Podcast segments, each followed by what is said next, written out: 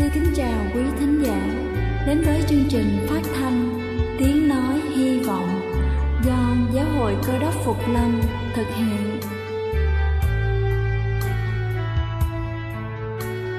Kính thưa quý vị, Đức Chúa Giêsu trước khi Ngài về trời đã ban cho các môn đệ của Ngài một điều răn mới, đó là họ phải yêu thương nhau như chính tình yêu mà Ngài đã dành cho họ. Quả thật vậy thưa quý vị, tình yêu thương là một món quà vô giá mà Chúa đã ban cho nhân loại và đó cũng là thông điệp mà chúng tôi muốn gửi đến toàn thể quý vị. Nếu quý vị muốn tìm hiểu thêm về chương trình, về niềm tin hoặc muốn nghiên cứu về lời Chúa, xin quý vị gửi thư về chương trình phát thanh Tiếng Nói Hy Vọng địa chỉ 224 Văn Đăng Lưu, phường 3, quận Phú Nhuận, thành phố Hồ Chí Minh hoặc gửi email cho chúng tôi theo địa chỉ tiếng nói hy vọng amos@gmail.com Ngoài ra, quý vị cũng có thể liên lạc với bất kỳ hội thánh cơ đốc Phục Lâm tại địa phương gần nhất. Xin chân thành cảm ơn và kính mời quý vị lắng nghe chương trình hôm nay.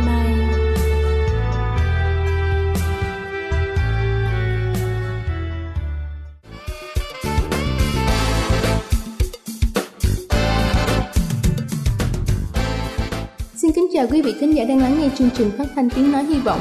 Chúc quý vị luôn thật thoải mái khi lắng nghe chương trình. Kính thưa quý vị, chúng ta có biết rằng nước muối tự nhiên chưa qua tinh chế rất giàu khoáng chất. Nó chứa gần 80 nguyên tố vi lượng, tốt cho sự trao đổi chất, xương, hệ miễn dịch và cả mức độ đường trong máu. Đó là lý do uống một cốc nước muối loãng vào buổi sáng khi thức dậy sẽ đem lại cho chúng ta vô vàng những lợi ích. Hãy cho hai muỗng muối chưa tinh vào một bình nhỏ cho nước uống vào đầy bình, khuấy tan muối, đóng chặt nắp và để yên trong một ngày. Ngày hôm sau, dùng một ly nước ấm hòa lẫn với lại nước muối trong bình và uống. Lưu ý, nếu với những người vừa bắt đầu uống, chỉ nên uống từ 1 phần tư đến 2 phần tư muỗng cà phê muối. Nên tham vấn bác sĩ trước khi chúng ta thực hiện việc uống nước muối. Bây giờ chúng ta sẽ đến với lợi ích của việc uống nước muối mỗi ngày. Đầu tiên đó chính là nước muối giúp ngăn ngừa chứng loãng xương, chứng loãng xương và các chứng rối loạn về xương xảy ra bởi cơ thể sử dụng canxi và các khoáng chứng khác để hoạt động và trung hòa lượng axit trong máu. Nước muối giúp kiềm hóa cơ thể, do đó xương sẽ được an toàn hơn, không bị thiếu hụt canxi. Thứ hai đó chính là nước muối giúp tiêu hóa tốt hơn. Việc hấp thu muối sẽ kích thích đến tuyến nước bọt trong miệng và làm sản sinh ra amylase, một enzyme giúp tiêu hóa các chất đường bột sau đó ở dạ dày, muối sẽ kích thích axit hydrochloric là một enzyme tiêu hóa chất đạm. Cả hai kết hợp giúp tiêu hóa thức ăn hiệu quả. Thứ ba đó chính là cách giải độc cơ thể an toàn nhất là uống nước muối. Hàm lượng khoáng chất phong phú trong nước muối có thể giúp thanh lọc và giúp cơ thể diệt trừ các vi khuẩn có hại cho sức khỏe.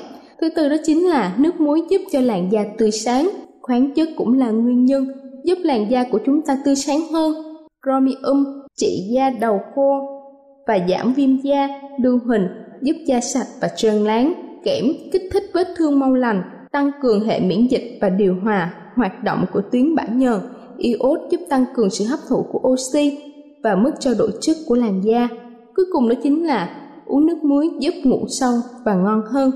Các khoáng chất chứa trong muối giúp thư giãn hệ thần kinh, đồng thời còn giảm bớt lượng cortisol và adrenaline hai hormone nguy hiểm tạo ra sự căng thẳng, vì vậy uống nước muối còn đem lại giấc ngủ ngon vào buổi tối.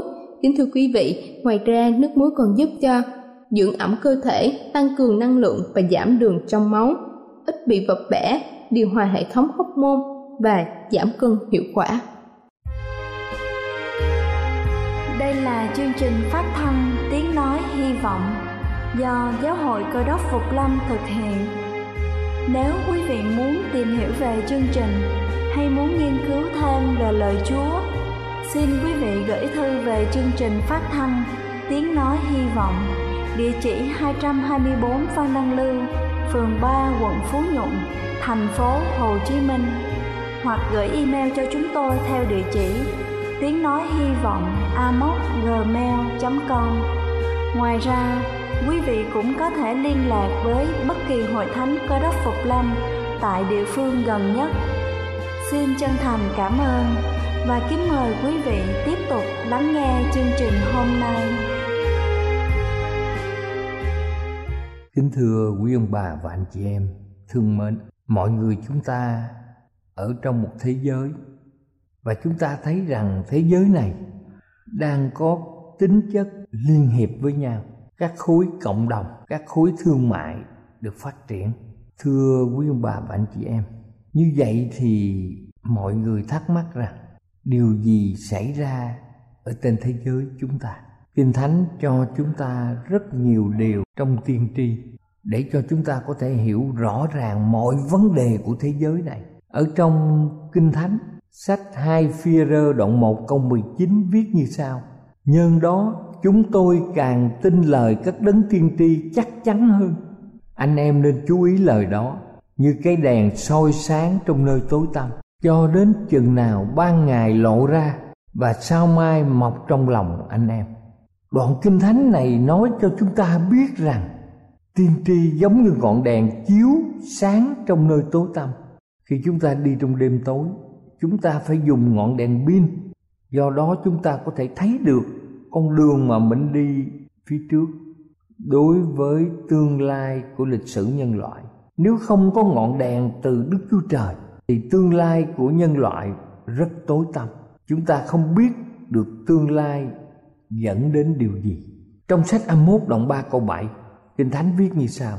Amos đoạn 3 câu 7 Cũng vậy, Chúa giê va chẳng có làm một việc gì mà ngài chưa tỏ sự kính nhiệm ngài ra trước cho tôi tới ngài, là các đấng tiên tri. Điều này cho thấy rằng đức chúa trời không hề giấu giếm bất kỳ một điều gì với các tiên tri. Ngài muốn cho dân sự biết rằng sự tối tâm như thế nào. Ngài tiết lộ những điều sẽ xảy đến trong thế giới chúng ta. Như vậy kinh thánh chính là ngọn đuốc soi đường cho tất cả chúng ta. Kinh Thánh giúp mỗi người chúng ta không bị dấp ngã. Kinh Thánh chỉ cho chúng ta con đường để chúng ta đi về phía trước. Chúng ta biết khoảng 2.600 năm trước, phần đông dân cư ở Do Thái, nhiều người không dân phục Đức Chúa Trời. Qua các tiên tri và những người truyền giáo, Chúa đã khuyên nhủ họ nên đi trong con đường tốt và con đường ngay thẳng nhiều người đã từ chối đi trong con đường lẽ thật của đức chúa trời. Nhiều người thích chọn sự ham muốn và lòng ưa thích của mình. Chúng ta biết rằng những điều theo sự suy nghĩ của con người, theo mắt con người muốn, họ đã đi ngược lại với kinh thánh. Cuối cùng, dân tộc do thái đã bị tiêm nhiễm nhiều phong tục tội lỗi của nhiều quốc gia không thờ phượng và hầu việc đức chúa trời. Chúa vẫn yêu thương dân tộc này. Chúa vẫn yêu tất cả mọi dân tộc khác. Song Đức Chúa Trời muốn dân Juda làm chứng về Ngài và phân phát sự hiểu biết về Đức Chúa Trời cho cả thế gian. Vì Ngài yêu mến tổ phụ của họ là những người trung tín với Chúa. Kính thưa quý ông bà và anh chị em, một trong những nơi nghịch lại dân Juda tức là dân Babylon, một quốc gia không có tín ngưỡng một số dân Juda đã bị tàn sát. Tuy nhiên vị vua của Babylon là một người lãnh đạo quốc gia này lại là người rất khôn ngoan. Ông đã cho bắt tất cả những người Juda tài giỏi, khôn ngoan sang Babylon để xây dựng nên một quốc gia của ông là một đế quốc vĩ đại từ nhiều người tù binh ở nhiều quốc gia có vốn học thức cao vì vậy mà vị vua này biến họ trở thành những vị giáo sư trong những trường học của Babylon. Đây là những người khôn ngoan, một vài người là những nhà chiêm tinh, những nhà bói toán, những thuật sĩ của xứ Canh Đê. Trong số đó thì có bốn người Juda tài giỏi mà người ta gọi là những người Hebrew. Và một đêm kia, vua Nebuchadnezzar, ông đi ngủ. Nhưng sáng hôm sau khi ông tỉnh dậy, ông rất buồn bực về một điều gì lập tức vua gửi cận thần của mình đến gọi các người khôn ngoan và thuật sĩ đến vua cần đến sự giúp đỡ của họ và chỉ trong một lát họ đã đứng chăm chú trang nghiêm trước mặt vị hoàng đế của họ mà điều này được ghi trong sách Đa Nên đoạn 2. Kính thưa quý ông bà chị em, Nebuchadnezzar đang có sự lo lắng. Vua bắt đầu nói ta cho đòi các ngươi vì một việc đặc biệt ta đã thấy một điềm chim bao hôm qua và ta muốn các ngươi nói cho ta biết tất cả điều đó. Đây là một mệnh lệnh không thể ngờ. Kính thưa quý ông bà chị em, vua muốn biết bí mật trong giấc mơ mà vua đã mơ và những thuật sĩ này đã tâu cùng vua rằng hãy cho chúng tôi biết giấc mơ như thế nào để chúng tôi sẽ giải thích vua giận dữ nói rằng ta không thể nhớ được giấc mơ đó và vua ra lệnh rằng ta ra lệnh cho các ngươi phải nói cho ta biết điều chim bao như thế nào và cũng giải nghĩa nó luôn. Nếu các ngươi không nói cho ta biết điều chim bao đó như thế nào và lời giải ra làm sao thì các ngươi sẽ bị phân thay và nhà các ngươi sẽ bị tàn phá. Nhưng nếu các ngươi nói cho ta biết điềm chim bao và lời giải của nó thì các ngươi sẽ được lễ vật phần thưởng và vinh hiển lớn từ nơi ta. Nào, hãy nói đi. Ta đang lắng nghe hãy nói cho ta về giấc mơ. Kính thưa quý bà chị em, một lần nữa những nhà thông thái nhất của babylon không thể biết được du mơ thấy điều gì. Vua nebuchadnezzar lúc bây giờ trở nên mất bình tĩnh với những nhà thông thái này và buộc tội họ tìm cách trì hoãn. Vua gọi lính canh bắt những người khôn ngoan này đem giam vào ngục, rồi ra lệnh sẽ bắt họ đem đi giết đi chỉ có một vài người trong nhóm những người khôn ngoan và hiện diện trước mặt vua trong cơ hội này. Nhưng Nebuchadnezzar ra chiếu chỉ bắt tất cả những người khôn ngoan của Babylon đem cầm tù. Vì vậy những lính canh của hoàng gia liền đi lùng trong thành phố để tìm bắt các nhà thông thái còn lại. Những đoàn lính này đã tìm bắt bốn người Juda là Daniel và những người bạn của ông, được gọi là những người khôn ngoan. Không một người nào trong họ biết việc gì xảy ra vào sáng sớm nay giữa triều đình. Vì vậy họ rất kinh ngạc khi họ bị áp giải đi và được báo cho biết là họ sẽ bị giam vào ngục. Daniel là người đại diện cho dân Juda. Người đã hỏi quan thị vệ xin giải thích lý do về lệnh của vua và rồi ông xin được ý kiến vua bằng sự khéo léo và khôn ngoan Daniel đã thuyết phục quan thị vệ cho mình được dịp ý kiến hoàng đế.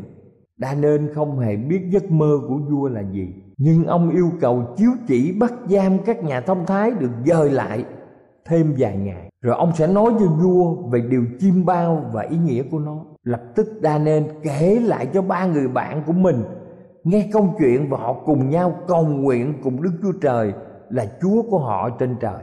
Họ cầu xin Đức Chúa Trời tiết lộ, bày tỏ cho Daniel hiểu được những chi tiết và biết về giấc mơ của vua Nebuchadnezzar và ý nghĩa của nó. Với tâm lòng biết ơn, Daniel cùng những người bạn mình đã cầu nguyện. Họ nhóm lại tạ ơn.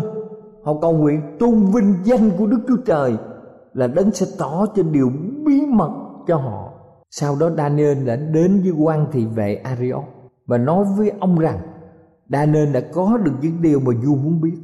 Quan thị vệ Ariok lập tức giận Daniel vào ý kiến hoàng đế và tâu cùng vua như vậy.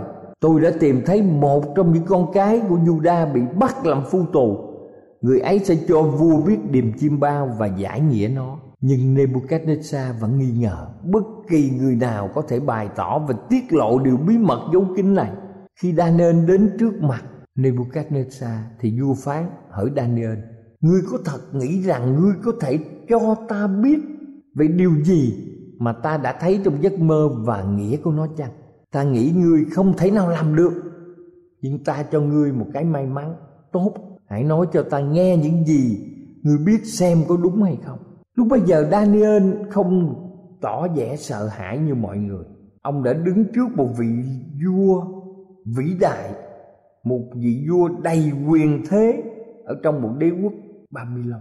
Chúng ta biết rằng Daniel được Đức Chúa Trời cao cả là đấng sáng tạo của thiên đàng, là vua của các vua và chúa của các chúa cho biết về giấc mơ của Nebuchadnezzar. Đa nên tâu rằng hỡi vua Nebuchadnezzar, Vua đã ra một mệnh lệnh không thể nào làm được Với các nhà thông thái của Babylon Bây giờ vua thật sự nghĩ rằng đa nên không biết gì về giấc mơ và ông ta cũng đang cố gắng dùng những phương pháp khôn ngoan trì hoãn lại bản án tử hình của mình, nhưng không hề nao núng vì sự nghi ngờ của vua. Đa nên nói tiếp rằng, nhưng có một đức chúa trời ở trên trời, tỏ ra những điều kinh nghiệm và cho Nebuchadnezzar biết điều sẽ tới trong những ngày sau rốt. Với sự vui mừng, vua lắng nghe. Đa nên nói rằng, tâu vua, cách đây mấy đêm, vua nằm ngủ trên giường. Tuy nhiên, trước khi sắp ngủ, vua suy nghĩ về vương quốc của mình là Babylon. Và đây là những điều mà tương lai nắm giữ về vua và vương quốc vĩ đại của vua. Khi những ý nghĩ này qua đi thì vua đã ngủ thiếp đi. Suốt đêm, vua đã có một giấc mơ lạ lùng, đã làm cho vua suy nghĩ nhiều. Thưa vua, trong giấc mơ của vua vua đã thấy một cảnh tượng lạ lùng. Đấy là một hình ảnh vĩ đại, một bức tượng to lớn và chiếu sáng với sự rực rỡ huy hoàng. Và hình ảnh này làm cho vua sợ hãi. Đến lúc này thì vua Nebuchadnezzar không còn nghi ngờ gì về Daniel và sự hiểu biết về niềm chim bao của vua. Vua bỗng lấy làm sửng sốt về những điều mà gã phu tù Hebrew có thể giải thích được giấc mơ của ông. Daniel đã mô tả hình ảnh mà vua đã nằm chim bao. Ông nói cùng vua rằng cái đầu pho tượng làm bằng vàng, Ngực và cánh tay bằng bạc. Bụng và vế bằng đồng. Ống chân bằng sắt Và bàn chân thì một phần bằng sắt và một phần bằng đất sét. Khi đã nên tiết lộ những điều mà vua đã nằm mơ trên giường của mình, Nhà vua liền nhớ lại hình ảnh và cảnh chim bao. Nó hoàn toàn ra khỏi trí óc của vua. Bây giờ, đã nên nói lại cho ông giấc mơ. Vua lấy làm ngạc nhiên và kinh hãi, và tự hỏi làm cách nào mà đã nên có thể biết được giấc mơ thầm kín của ông. Phần kế tiếp của giấc mơ lại làm cho vua lo lắng. Hỡi vua vua đang nhìn pho tượng. Vua đã được trông thấy một cảnh tượng bí mật. Vua đã trông thấy một hòn đá chẳng phải bởi tay người đục ra. Hòn đá này đến đập vào bằng chân, bằng sắt và đất sét của tượng và làm cho tan nát. Bây giờ sắt, đất sét, đồng bạc và vàng đều cùng nhau tan nát cả trở nên như rơm rác, bay theo gió. Nhưng hòn đá đập ngã pho tượng trở thành một hòn núi lớn và đầy khắp đất. Đây là một giấc mơ lạ lùng và đáng suy nghĩ. Mục đích của giấc mơ này là gì? Đức chúa trời có rất nhiều chủ đích trong giấc chim bao này. Và chính vì việc quan trọng đó, Chúa đã cho một lời tiên đoán mà Ngài muốn chuyển đạt đến vua của Babylon. Bây giờ đa nên sẵn sàng để giải thích ý nghĩa của điềm chim bao. Thưa vua Nebuchadnezzar, vua là cái đầu bằng vàng của pho tượng. Đây là điều làm cho tim vua đập mạnh và sung sướng. Vua là cái đầu bằng vàng, là chủ thể của một đế quốc cường thịnh và to lớn Babylon đã nổi tiếng là một vương quốc huy hoàng và vàng là thứ kim loại mà chính tượng trưng cho vua.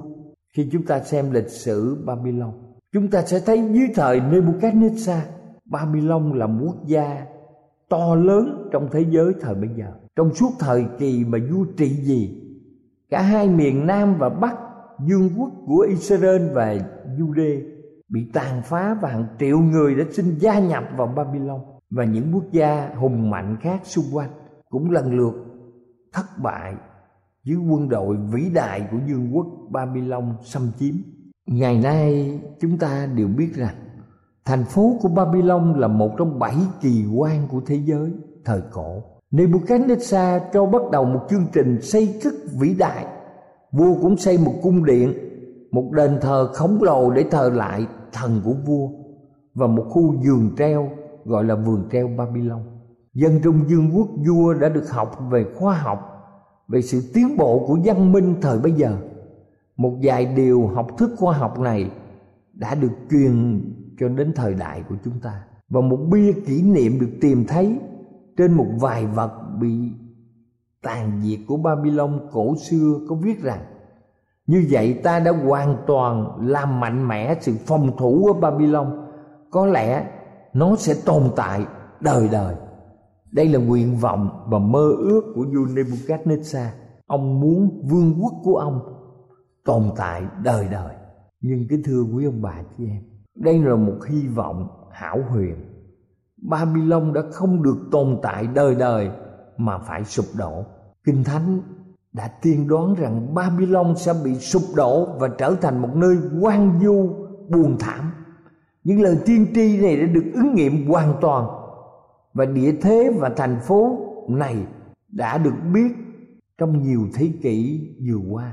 Đế quốc babylon vĩ đại mà nebuchadnezzar đầu tư, phát triển. Và ông nghĩ rằng sẽ tồn tại vĩnh cửu đã bị bỏ rơi. Người babylon đã không quay về với chúa và đúng theo kế hoạch chủ đích của chúa đối với họ. Như quý ông bà chị em biết, đức chúa trời giữ một bản kê về các hành động độc ác của các đế quốc ở trong lịch sử. Nhiều đế quốc bị lụng bại, bị tận diệt, và những đế quốc khác đã xâm chiếm các đế quốc đó. Trở lại lúc bây giờ. Daniel giải thích rằng sau đó sẽ dấy lên một nước khác, kém nước của vua. Rồi một nước thứ ba, tức là đồng, sẽ cai quản khắp đất. Lại có một nước thứ tư mạnh như sắt. Nebuchadnezzar, vị hoàng đế lúc bấy giờ, không thích nghe rằng có nước khác thắng hơn nước của mình. Nhưng những điều tiên tri chắc chắn phải ứng nghiệm. Sau Babylon thì vương quốc Medo Ba Tư đã chiếm Babylon. Rồi sau đó đến Hy Lạp dưới thời vua Alexander đại đế, vương quốc này được tượng trưng bằng cái ngực, bằng bạc và bụng bằng đồng và chúng ta biết sau đó La Mã trở nên một đế quốc hùng mạnh, chinh phục tất cả các nước trong sáu thế kỷ sau thì quyền lực của đế quốc La Mã bị lung lay và sau đó bị sụp đổ vì bị chinh phục trước cuộc tấn công của Adoace vua của Heruli. La Mã cuối cùng đã chia rẽ để châu Âu thành nhiều quốc gia nhỏ bé. Đế quốc này không có sự liên hiệp với nhau thành một quốc gia vĩ đại. Lời tiên tri được nói trên 2.600 năm qua và ngày nay chúng ta thấy vẫn còn ứng nghiệm bởi sự phân chia của các quốc gia ở châu Âu và thậm chí gần đây chúng ta thấy rằng Anh quốc đã xin tách ra khỏi EU và nhiều quốc gia khác đã có sự chia rẽ với nhau về quyền lợi kinh tế, quân sự, chính trị. Những quốc gia mạnh như sắt và cũng có một số quốc gia yếu như đất sét không thể nào kết hợp lại với nhau như kinh thánh tiên tri vì sắt và đất sét không dính chặt được với nhau những quốc gia châu âu đã cố gắng kết thân với nhau bằng những hiệp ước họ đã cố gắng kết giao và thậm chí nhiều vị vua đã cho con cái của mình kết hôn với nhau nhưng không có một kế hoạch nào thành công và nhiều cuộc quân sự muốn thống nhất châu âu nhưng không có quốc gia nào có thể thành công. Thế kỷ thứ 9, sau Chúa Salomon đã rắn sức để liên hiệp châu Âu thống nhất nhưng không thể thành công. Thế kỷ thứ 16, vua Sát thứ năm trở nên cầm quyền hầu hết châu Âu. Ông muốn thống nhất, ông xâm chiếm và chinh phục. Nhưng vào năm 1555, sức khỏe yếu đuối, ông đã bị bắt ép nhường những thuộc địa rộng lớn của mình cho người khác. Một trăm năm sau, vua Louis của Pháp trở thành nhân vật trọng yếu ở châu Âu. Ông ta nắm lấy khá nhiều quốc gia và muốn liên hiệp châu Âu, nhưng có những lực lượng chống lật đổ ông. Và chương trình to tác của nhà vua, nhưng có những lực lượng chống lại và phá đổ những âm mưu của ông. Chương trình to tác của vua thất bại, hiệp ước Utrecht năm 1713 các thuộc địa của vua đã bị chia ra nhiều quốc gia nhỏ bé. Chúng ta cũng nghe về Napoleon. Ông là một trong những tướng lãnh và trở thành hoàng đế mạnh mẽ của châu Âu tham vọng của ông là chinh phục được châu Âu. Nhưng khi ông bắt đầu trở thành hoàng đế vào năm 1804 ông lo củng cố quyền hành ở Pháp. Rồi trong 8 năm, ông lần lượt chinh phục từng quốc gia một ở châu Âu Mà muốn tạo một vương quốc mạnh mẽ, Muốn thống nhất, Thì quân đội của ông bị bại trận. Ông bị thảm bại ở Waterloo, Bỉ vào năm 1815 Chúng ta biết rằng trong lịch sử cũng cho biết rằng Kaiser Wilhelm đã làm mưa làm gió tại châu Âu, nhưng cuối cùng quân đội ông cũng bị thất trận vào năm 1939 tới năm 1945. Adolf Hitler, lãnh đạo nước Đức với Đức Quốc xã, ông cũng muốn tham vọng chinh phục thế giới vào năm 1939 khi đó có một trận thế chiến tàn phá châu Âu, nhưng cuối cùng năm 1945 Hitler phải bị thảm bại và phải tự tử. Thưa quý ông bà chị em, tại sao không có một người nào, không có một tướng lãnh nào ở châu Âu có thể thống nhất được các quốc gia này? Bởi vì lời kinh thánh đã nói về châu Âu, song chúng không dính cùng nhau, cũng như sắt không ăn với đất sét vậy. Kinh thánh nói như vậy, nếu các quốc gia hùng mạnh và quyền thế của Âu Châu được liên hiệp với nhau thì họ có thể chinh phục rất nhiều vùng đất ở trên thế giới này. Đức Chúa Trời đã phán điều này, sẽ không xảy ra. Tóm lại, kính thưa quý ông bà và anh chị em, đế quốc sắp đến ở trong tay quốc gia nào?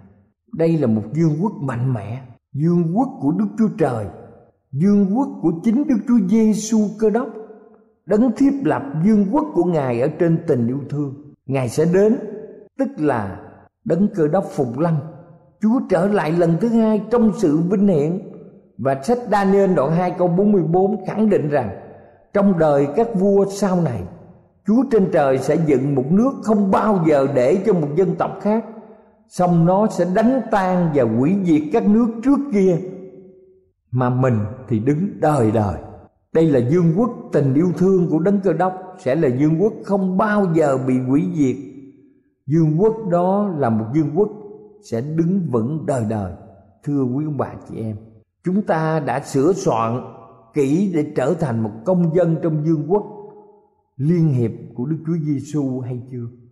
Chúng ta có giữ trọn vẹn 10 điều răn và giữ lòng tin Đức Chúa Giêsu để được gọi là thánh đồ, là những người được Chúa khoác cho chiếc áo công bình, nhận ân điển từ nơi Ngài hay chưa? Đây là thời giờ thuận tiện chúng tôi kêu gọi chúng ta lựa chọn một người lãnh đạo cho chúng ta, đó là Đức Chúa Giêsu.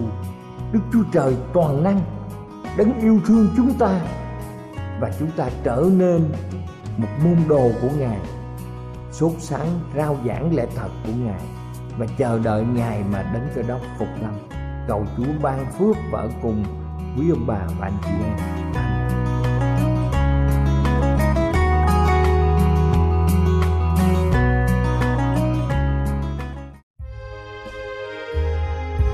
Đây là chương trình phát thanh tiếng nói hy vọng do Giáo hội Cơ đốc Phục Lâm thực hiện.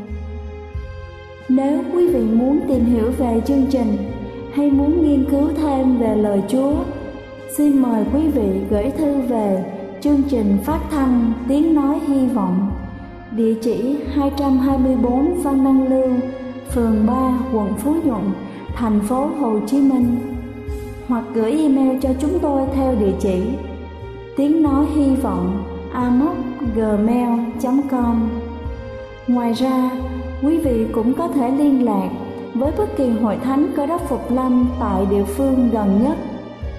Xin chân thành cảm ơn và hẹn gặp lại quý vị trong chương trình lần sau.